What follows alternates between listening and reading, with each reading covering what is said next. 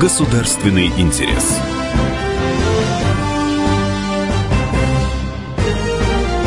Программа произведена по заказу телерадиовещательной организации Союзного государства. Здравствуйте, вы слушаете программу «Государственный интерес». Но перед тем, как поприветствовать гостей, хочу отметить тот факт, что 2019 год в жизни союзного государства, год знаковый, мы отмечаем 20-летие со дня союзного договора. Но я предлагаю сейчас немного погрузиться в историю, мы подготовили для вас небольшую справку. Наша справка. Договор о создании союзного государства России и Белоруссии подписан 8 декабря 1999 года в Москве и вступил в силу 26 января 2000 года после обмена ратификационными грамотами. Его подписание явилось продолжением развития интеграционных процессов, заложенных договором о дружбе, добрососедстве и сотрудничестве от 21 февраля 1995 года, а также договором об образовании сообщества России и Беларуси от 2 апреля 1996 года и договором о Союзе Беларуси от 2 апреля 1997 года. 25 декабря 1998 года в Москве Борис Ельцин и Александр Лукашенко подписали декларацию о дальнейшем единении России и Беларуси, договор о равных правах граждан и соглашение о создании равных условий субъектам хозяйствования. В полномочия союзного государства входят внешняя политика, оборона и безопасность, бюджетная, денежно-кредитная и налоговая системы, таможенные вопросы, системы энергетики, транспорта и связи. Каждое государство сохраняет суверенитет, независимость, территориальную целостность, государственное устройство, конституцию, государственный флаг и герб. Высший орган союзного государства – Высший государственный совет, в состав которого входят главы государств, главы правительств, руководители палат парламентов, государств-участников. Исполнительный орган союзного государства – Совет министров. В него входят председатель Совета министров, главы правительств, государственный секретарь на правах заместителя председателя Совета министров, также министры иностранных дел, экономики и финансов государств-участников, руководители основных отраслевых и функциональных органов управления союзного государства. Сегодня мы пригласили в студию Владимира Михайловича Джабарова, первого заместителя председателя Комитета Совета Федерации по международным делам, члена комиссии парламентского собрания по вопросам внешней политики. Здравствуйте. Здравствуйте. Светлана Камик сегодня также в студии, первый заместитель главного редактора газеты «Союзная веча». Добрый день. Наверное, первый вопрос будет такой глобальный. В этом году у нас важная дата. Э, договору Союзного государства исполняется 20 лет. 20 лет – это очень большой период. Тут, наверное, надо разбирать по частям, что надо менять, насколько он нуждается сейчас в актуализации этот закон, вот с вашей точки зрения. Да, у нас э, круглая дата, памятная, знаменитая, важная для обеих стран. Я думаю, что когда мы этот договор подписывали, о союзном государстве, наверное, тоже до конца не предполагали, как будут развиваться события. Все-таки 20 лет большой срок, на самом деле. Но, тем не менее, я думаю, что этот проект удачный. И несмотря на то, что, может быть, он не всех устраивает в чем-то, тем не менее, этот проект, я думаю, что будет иметь будущее. И самое главное, что он будет актуализироваться все равно, потому что жизнь носит свои коррективы. Э, наши отношения России и Беларуси. Это как отношения, ну, простите, вот это, двух сестер. Потому что у одной сестры всегда душа за другую, и когда все хорошо одной из сестер, второй то же самое. Конечно, у нас есть какие-то разногласия, этого не может не быть. Но, тем не менее, у нас, э, нас объединяет много больше общего, чем думают некоторые вот злопыхатели на Западе, когда говорят о нашем союзном государстве.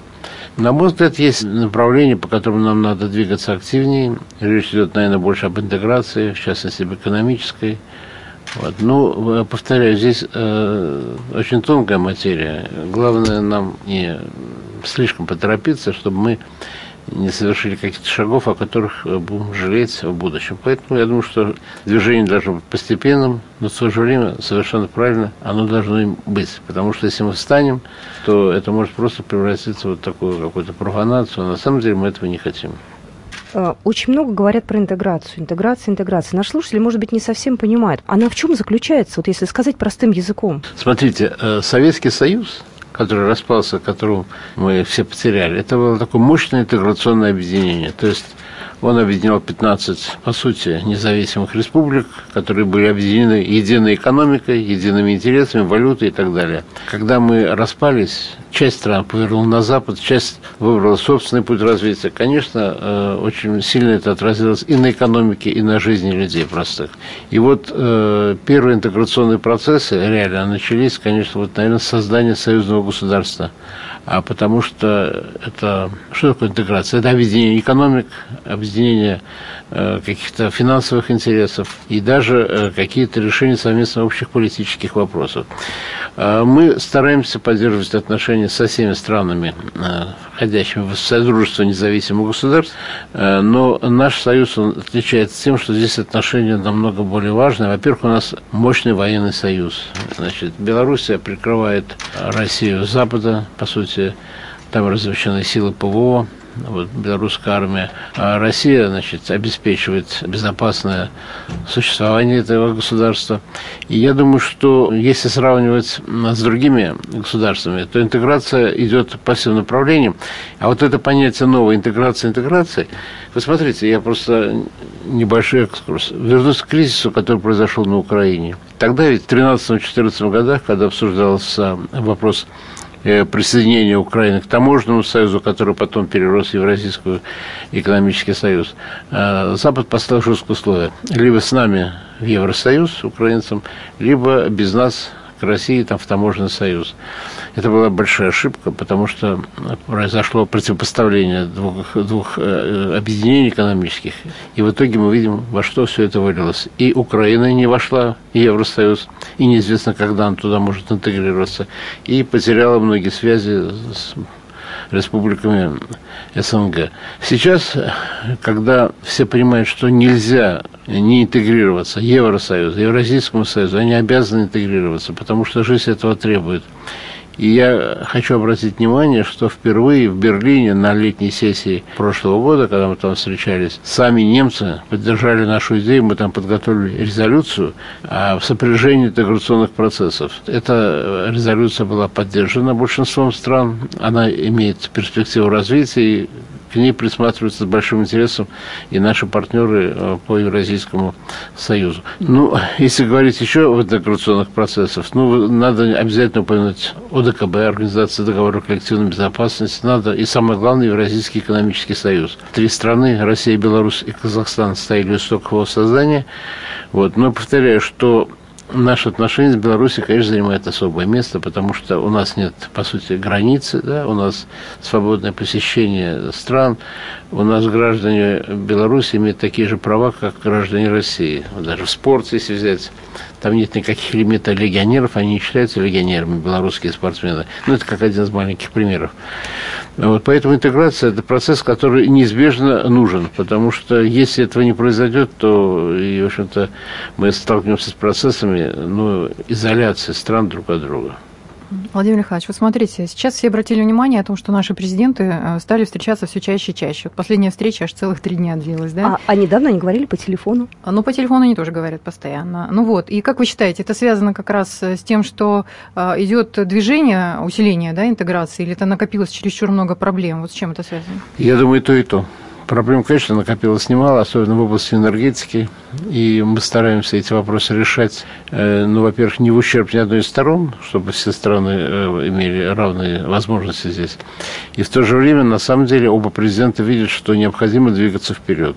Потому что вот, э, стоять на месте, это вот такая стагнация, она нам не нужна. Иначе просто э, вот, сама, само союзное государство может превратиться просто в какой-то символ. И не зря вот они обсуждают эти вопросы очень часто, потому что мы видим, что нужно углублять процесс интеграции. Я не говорю о механическом слиянии, прямом таком, прямом двух государств, образовании единого государства. Об этом никто вообще не ставит никакой речи. Вот. Но, тем не менее, конечно, нам бы хотелось, чтобы наши позиции были очень близки по многим направлениям. Обратите внимание, смотрите, как четко западные союзники э, придерживаются позиции друг друга. Да? Вот, то есть они вместе голосуют, они позиции свои отстаивают, и, как бы единую позицию. Нам бы тоже хотелось, чтобы и мы, и наши белорусские друзья нас поддерживали, и мы, чтобы их поддерживали, и они нас поддерживали. Ну, так оно и будет. Но процесс, особенно создания Евразийского экономического союза, конечно, столкнулся с некоторыми проблемами. Это понятно. Это и таможенные всякие пошлины, это всевозможные квоты. То есть это пакет законов, который постоянно принимает Госдума, и теперь каждый закон, который мы принимаем, и Совет Федерации одобряет эти законы, обязательно согласуется с договором о создании Евразийского экономического союза, чтобы он не навредил и не противоречил. Потому что иначе у нас просто будет э, такое разноголосие. Поэтому я думаю, что эти встречи, э, то, что они стали чаще, это правильно, накопилось много проблем, но надо дать должное нашим двум президентам, они умеют находить выход из самых трудных ситуаций. Это правда. А вот скажите еще, пожалуйста, вы как раз э, занимались в том числе вопросом экспорта нефтепродуктов из России в Беларусь. И, ну, можете объяснить на пальцах, что там происходит, почему так Беларусь обижается? Ну, мы хотим, чтобы, значит, когда согласовываются поставки, э, так называемые по таким прогнозным балансом, чтобы эти балансы, вот, допустим, Беларусь захотела, вернее, обосновала необходимость получения какого-то количества, чтобы это количество все-таки было связано с необходимостью именно белорусской экономики. Ну, наверное, если это нефть, нефтепродукты идут для поставок в третьи страны, это все-таки неправильно, потому что у нас поставки в Белоруссию идут совсем по другим тарифам, там и пошлины другие, вот в этом плане. Поэтому здесь отсюда возникают такие проблемы. Мы продолжим нашу программу буквально через две минуты. Государственный интерес.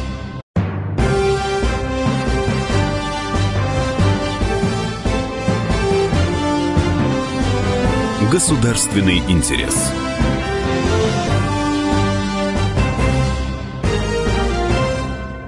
Мы продолжаем программу «Государственный интерес». Еще раз хочу представить нашего сегодняшнего гостя. Владимир Джабаров сегодня в студии. Первый заместитель председателя Комитета Совета Федерации по международным делам, член комиссии парламентского собрания по вопросам внешней политики. Также Светлана Камека, заместитель главного редактора газеты «Союзная вечер». Э, мне вот хотелось спросить, э, Владимир Михайлович, насколько отношения э, Запада вообще одинаковы к России, к Беларуси? Ведь мы же понимаем, что Беларусь с Европой строит немножко свою политику, в частности, там даже с Польшей, со своим ближайшим ближайшим соседом.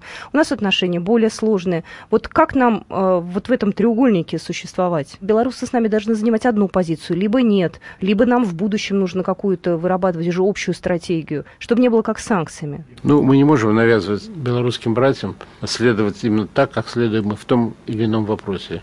Ну, в частности, Беларусь э, не признала, например, Абхазию и Южную Осетию. Россия признала. Но это не значит, что мы должны при этом обижаться. Кстати, президент Лукашенко объяснил, почему это связано. То, что Беларусь тоже живет под многочи... многие годы под многочисленными санкциями, под ограничениями. Новую порцию санкций вешать на себя, конечно, им тоже не очень хочется. Но мы с пониманием относимся к этим вопросам. Конечно, очень внимательно отслеживают на Западе наши отношения с Беларусью. При малейшем появлении любой трещины они будут пытаться эту трещину трещины расшатать. Они создают эти трещины искусственно? Да, очень активно в этом направлении, конечно, действует Польша. Политика Польши, она, конечно, вызывает большое удивление и, честно говоря, где-то даже недопонимание, потому что поляки, вот в частности, последних решение не приглашать на мероприятие, посвященное очередной годовщине начала Второй мировой войны, не приглашать президента России. Такой вопрос. А на мероприятие не спросят, вот война началась, она закончилась благодаря кому? Кто принес свободу Европе? То есть вот эти вещи, конечно, очень сильно влияют на белорусов. Но тем не менее, я думаю, что у меня даже сомнений нет ни одного, что Беларусь самый преданный и верный наш друг. А как быть с молодежью тогда? Потому что молодежь смотрит в сторону Запада, и они как раз больше подвержены тому самому влиянию. Если в нас сидит хорошо память о Великой Отечественной войне, у них, возможно, более поверхностные знания. Вы знаете, вот здесь я думаю, что недоработки не только в Беларуси, у нас то же самое. Я вас уверяю, что наша молодежь тоже достаточно поверхностно нынешне знает о, о войне, о, о тех страданиях и лишениях, которые понес наш народ. Кстати, я думаю, что белорусы должны гордиться тем, как они, как вел весь народ в годы Великой Отечественной войны. Мы знаем, что погиб каждый четвертый белорус для такой маленькой по численности населения страны это огромные потери. Мы знаем о том партизанском движении, которое развернулось в Беларуси, это самое мощное было партизанское движение. Вот. И поэтому, ну, когда побывали мы в городе Герой Бресте, когда посмотрели все, что там, как приняли первый удар, месяц сопротивлялись э, защитники Брестской крепости, там, э, благодаря господину Лукашенко, благодаря ветеранским организациям, этому уделяется очень большое внимание. Наша справка. Город-герой Брест в этом году отмечает свое тысячелетие. И еще одна знаковая дата. В Брестской крепости в этом году ожидают 25-миллионного посетителя, сообщает Белта. Комплекс «Брестская крепость-герой» входит в число наиболее востребованных туристических объектов области и республики. С 1956 года цитадель над Бугом посетили более 24 миллионов туристов. В 2018 там побывали граждане 51 государства, представители почти всех континентов. Среди зарубежных гостей наибольший интерес проявляют жители России, Украины, Польши, Германии и стран Балтии. В этом году в мемориальном комплексе «Брестская крепость-герой» при поддержке средств союзного государства государство приступит к созданию нового музея. Министерство культуры уже утвердило концепцию музификации Восточного форта. Обсуждается художественное решение будущей экспозиции. Он будет посвящен обороне Восточного форта в 1941 году. Посетителям расскажут о штабе обороны форта во главе с майором Петром Гавриловым, судьбах женщин и детей, которые там укрывались, создании импровизированного госпиталя в одном из казематов. Одним из ключевых моментов экспозиции станет описание бомбардировки 29 июня. Один из залов нового музея будет посвящен спасению знамени 393-го отдельного зенитного артиллерийского дивизиона, которое было найдено в казематах Восточного форта в 1956 году. Это единственное обнаруженное на территории крепости боевое знамя ее защитников. Сейчас оно выставлено в Музее обороны, но сотрудники мемориального комплекса считают, что такой экспонат заслуживает быть представленным в отдельном зале. Планируется, что музей разместится в семи залах. Один из них будет своеобразной открытой экспозицией, обзорной площадкой, задействуют и пространство на улице. К 75-летию Победы выйдет первый том российско-белорусского туристического атласа «Путешествуем вместе». Ожидается, что в него включат карты, на которых будут обозначены значимые для двух стран события времен Великой Отечественной войны и мемориальные комплексы, которые признаны объектами военно-исторического туризма, в числе которых оборона Брестской крепости. Молодежь, вы знаете, иногда надо где-то применить и какое-то принуждение. То есть, чтобы историю войны изучали не 15 минут и не там полтора листа в тексте, чтобы описали конкретно. Чтобы молодежь, я понимаю, что любит смотреть американские фильмы, да, боевики, но иногда надо, чтобы люди смотрели и наши фильмы ну, о войне прекрасные. Т-34. Да, прекрасные, да. Фильм. И более того, я иногда думаю, что даже некоторые уроки истории надо посвящать просмотру каких-то известных лент кинолент таких, которые говорят о великой трагедии, которая постигла наш народ тогда, и о тех страданиях, которые народ вытерпел, чтобы добиться победы. Конечно, я понимаю, что там есть мощная пропаганда, причем действует, как правило, на самых молодых, то есть 15-16-летних, которые еще не сформировали свое мировоззрение. Но, тем не менее, это есть элементы, которые надо исправлять, элементы воспитания. Владимир Михайлович, вот наши э, страны сестры, да, и, как правило, одной сестре часто достается за другую. Если брать внешнеполитические отношения, то вот часто ли прилетает Беларусь за то, что делает Россия? Прилетает, конечно, потому что белорусов, наверное, тоже постоянно упрекают за нашу страну. Но, тем не менее, я хочу сказать, белорусское руководство ведет себя очень достойно в этом плане. Никто не винит Россию, что им где-то за что-то прилетело. В этом плане, я думаю, что достойный пример на самом деле братских отношений, которые существуют между нашими странами. Но, тем не менее, я думаю, что белорусы сами все это видят, и, в общем-то, они делают все это искренне. Вот поверьте, сколько я бываю, я часто бываю в Беларуси, потому что там у нас проходит заседание парламентского собрании, в котором я работаю тоже. Такого отношения к нам все-таки я больше нигде не видел. Ну, мы себя чувствуем там как дома. Я никогда в Беларуси не ощущаю, что я за границей. Ну, просто, ну, все наше. И мы такие же наши, как они, и они такие же наши, как мы. А вот еще скажите, смотрите, вот вы называете США а, архитектором цветных революций. А вот какие виды они имеют на Россию и Беларусь? Виды огромные. И на Беларусь, и на Россию. Причем влияние сейчас идет именно на молодежь, то, что мы сейчас до этого говорили. Э, они используют широко социальные сети, используют различные некоммерческие организации, агентов влияния, которые спокойно через них оказывают мощное воздействие. Но цветные революции, у них там такой огромный сейчас набор видов этих цветных революций. Начнем Если мы вспомним Север Африки, Ливия, там, Тунис сначала, потом Египет. Попытка того, то же самое сделать на Украине, кстати, она у них там получилась. И я думаю, что в большой роли это огромная заслуга Лукашенко, что он не допустил никаких цветных революций в Беларуси, потому что именно вот его жесткая воля не позволила внести раскол вообще в белорусское общество. У нас то же самое, мы уделяем огромное внимание этим цветным революциям. И вот эти все выступления иногда молодежи, мы же видим, когда это инспирируется из-за рубежа. В социальных сетях распространяются фейковые новости, информация, провокации. Поэтому это та работа, которую надо пресекать. А как вы думаете, вот сейчас не будет э, какой-то большой подвижек э, перед выборами президента Беларуси? Вы знаете, я надеюсь, что там в Беларуси ситуация, на мой взгляд, стабильная. И огромная роль в этом, конечно, я уже говорил, который раз повторяюсь, и президент, и руководство. Они очень внимательно следят за всеми вот этими ситуациями. Конечно, в Беларуси есть оппозиция. Конечно, люди пытаются противопоставить э, наши страны. Вот я даже однажды слышал, что мы не братский народ, у нас разных ну, для меня Россия, русские, украинцы, белорусы – это единый народ, просто разделенной территории был когда-то. В общем-то, это один народ. И разделять народы – это большое преступление. Я надеюсь, что там выборы будут стабильно пройдут. Кстати, вот вы сказали российский, белорусский, украинский народ. Вот я сейчас хотела про Украину спросить. Э, в разрезе Украины, России, Беларусь. В Беларуси с Украиной отношения более стабильный, более э, все-таки комфортный, нежели сейчас у нас, что в принципе понятно. Там Вы... Э, может что-то сейчас измениться в сторону сближения, возможно, вот нас. Может ли в этой ситуации Беларусь выступить как некий посредник, которым она всегда до этого была, да, как некая сторона, которая помогает вот этот конфликт урегулировать? Ну, мы помним о той весьма положительной роли, которую сыграла Белоруссия в проведении минских переговоров, минских договоренностей. По сути, они остановили тогда это кровопролитие на Донбассе. Что касается э, выборов на Украине, конечно, мы ждем э, что, что там в результате произойдет. Надо сказать, да, отношения Беларуси с Украиной более спокойные были, но тем не менее, надо отдать должное нашим белорусским братьям, они никогда не позволили разыгрывать вот эту карту против нас в этих отношениях. Как ни пытался этот Порошенко раскачать в своих выступлениях, этого у них не получилось.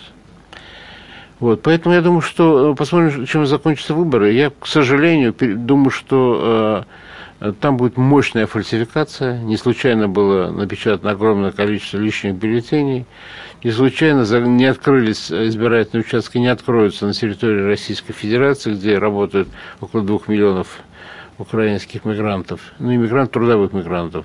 И я думаю, что не случайно там ограничен въезд вообще всех россиян. Я уже не говорю, что нас не пустили даже в составе групп наблюдателей. Конечно, там будут попытки. Но будем надеяться, что все-таки, если будет новый президент, хотя бы попытается как-то наладить отношения. Хотя, потому что опросы показывают, что большинство украинцев сейчас за хорошие отношения с Россией не удалось все-таки вот этой хунте, которая сейчас практически правит Украиной, рассорить наши народы. Еще раз напомню, слушайте программу «Государственные интересы». Мы вернемся буквально через две минуты. Государственный интерес.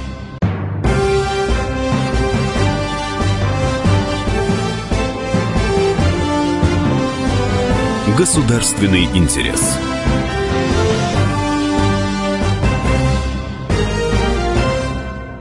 Мы продолжаем программу «Государственный интерес». Еще раз хочу представить сегодняшнего гостя нашего, Владимир Джабаров студии, первый заместитель председателя Комитета Совета Федерации по международным делам, член комиссии парламентского собрания по вопросам внешней политики. Светлана Камека в студии, э, заместитель главного редактора газеты «Союзная вечер».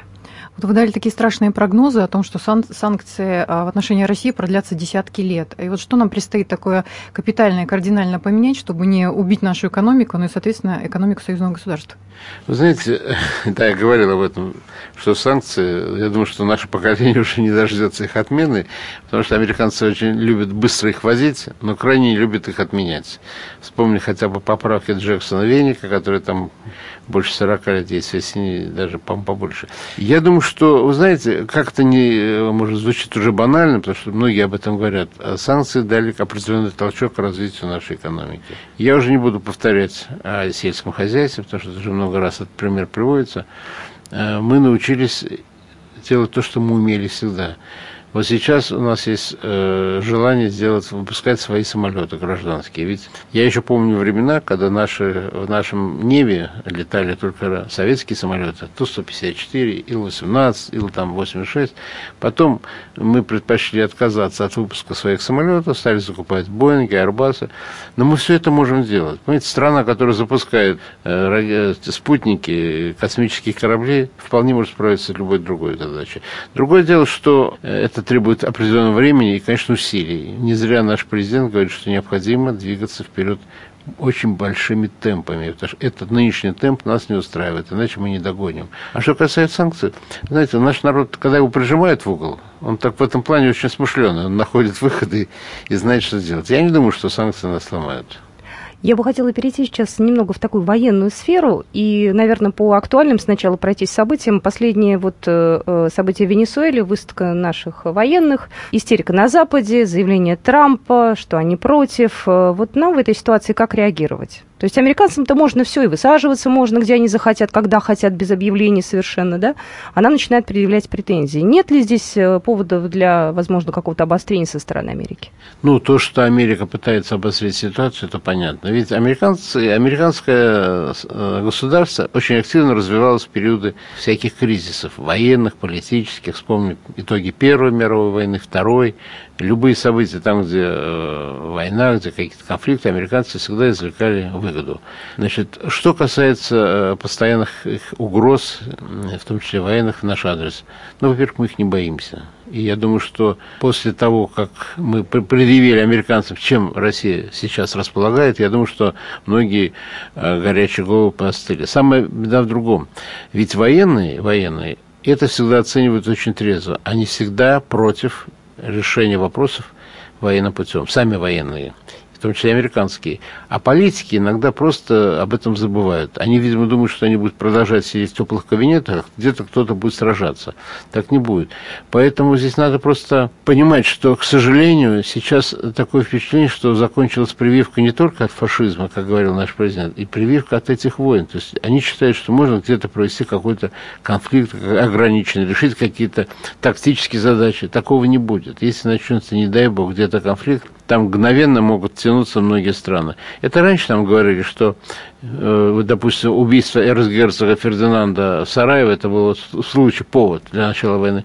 Вы знаете, иногда эти поводы становятся потом и причиной. То есть произошло событие, одна за другой страны стали втягиваться, поэтому я думаю, что нам в любом случае надо, чтобы вопросы решали дипломаты, а не военные. Скажите, пожалуйста, еще такой вот важный вопрос. Вот в последнее время был большой информационный шум по, по поводу объединения России и Беларуси.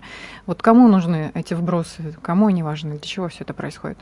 Вы знаете, я вот э, не могу понять. Э, да, конечно, нужны вбросы, там говорили даже всякие варианты для того, чтобы кто-то из нынешних лидеров возглавил потом союзное государство. Вы имеете в виду публикацию Блумберга? Да, в отношении что... Путина, что я, я думаю, что это именно провокационная публикация, об этом никто не думает. Более того, а с какой смысл объединяться? Вот я не могу понять смысл прямого объединения. Ну, во-первых, мы теряем как минимум один голос в Организации Объединенных Наций было две страны, станет одна.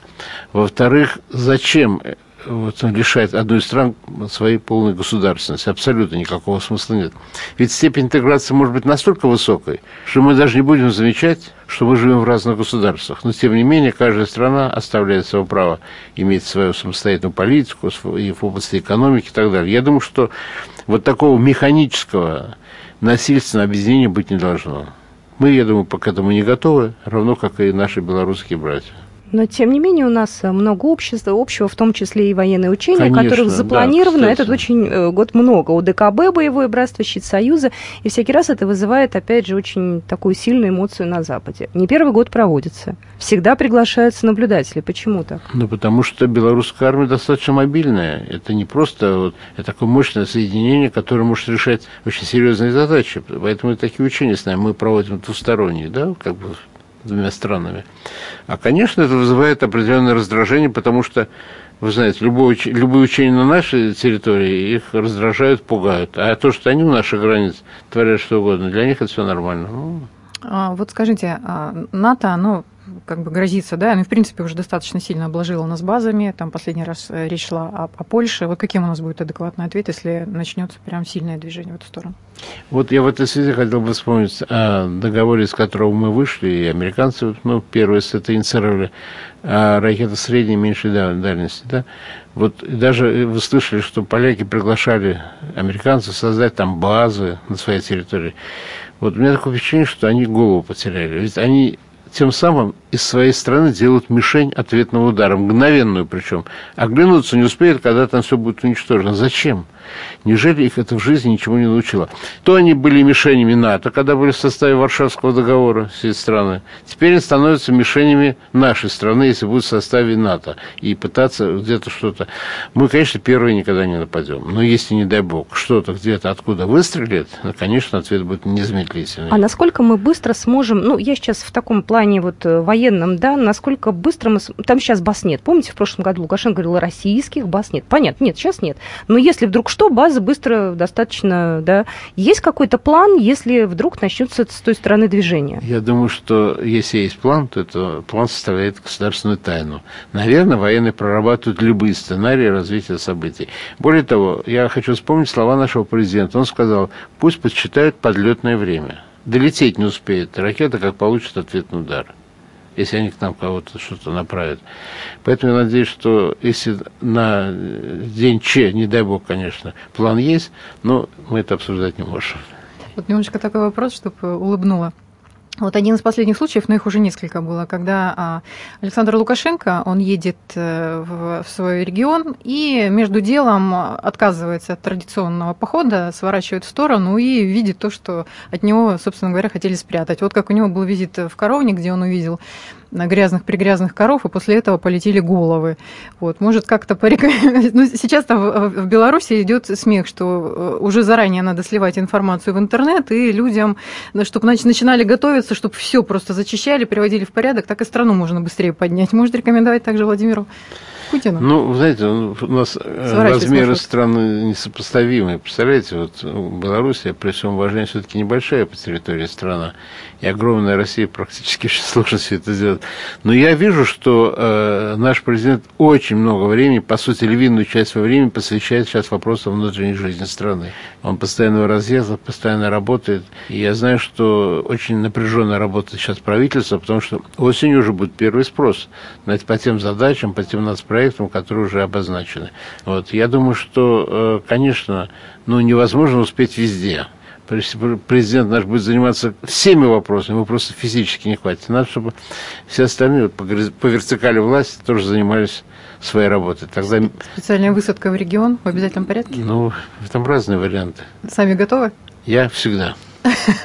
2019 год уже фактически первый э, квартал, что ли, если так можно сказать, 2019 года прошел. Э, ваша комиссия, э, ваша комиссия по внешней политике, какие-то есть уже результаты и что до конца этого года, ну, планируется? Я понимаю, конечно, что экономическая политика, она в этом плане более, наверное, такая просчитанная и четкая, да, немножко другая задача, но, тем не менее, ваши коллеги о чем ну, говорят? наша комиссия в этом плане э, ей проще, потому что у нас, э, собственно, никаких разногласий нет по вопросу внешней политики. По, по сути, мы поддерживаем э, белорусов, а не нас на всех международных площадках. В этом плане у нас вот. Тем более мы проводим постоянно заседания. Вы знаете, ежегодные форумы регионов есть, которые проводятся вот сейчас в апреле заседание оргкомитета в Питере будет по предстоящему форуму регионов.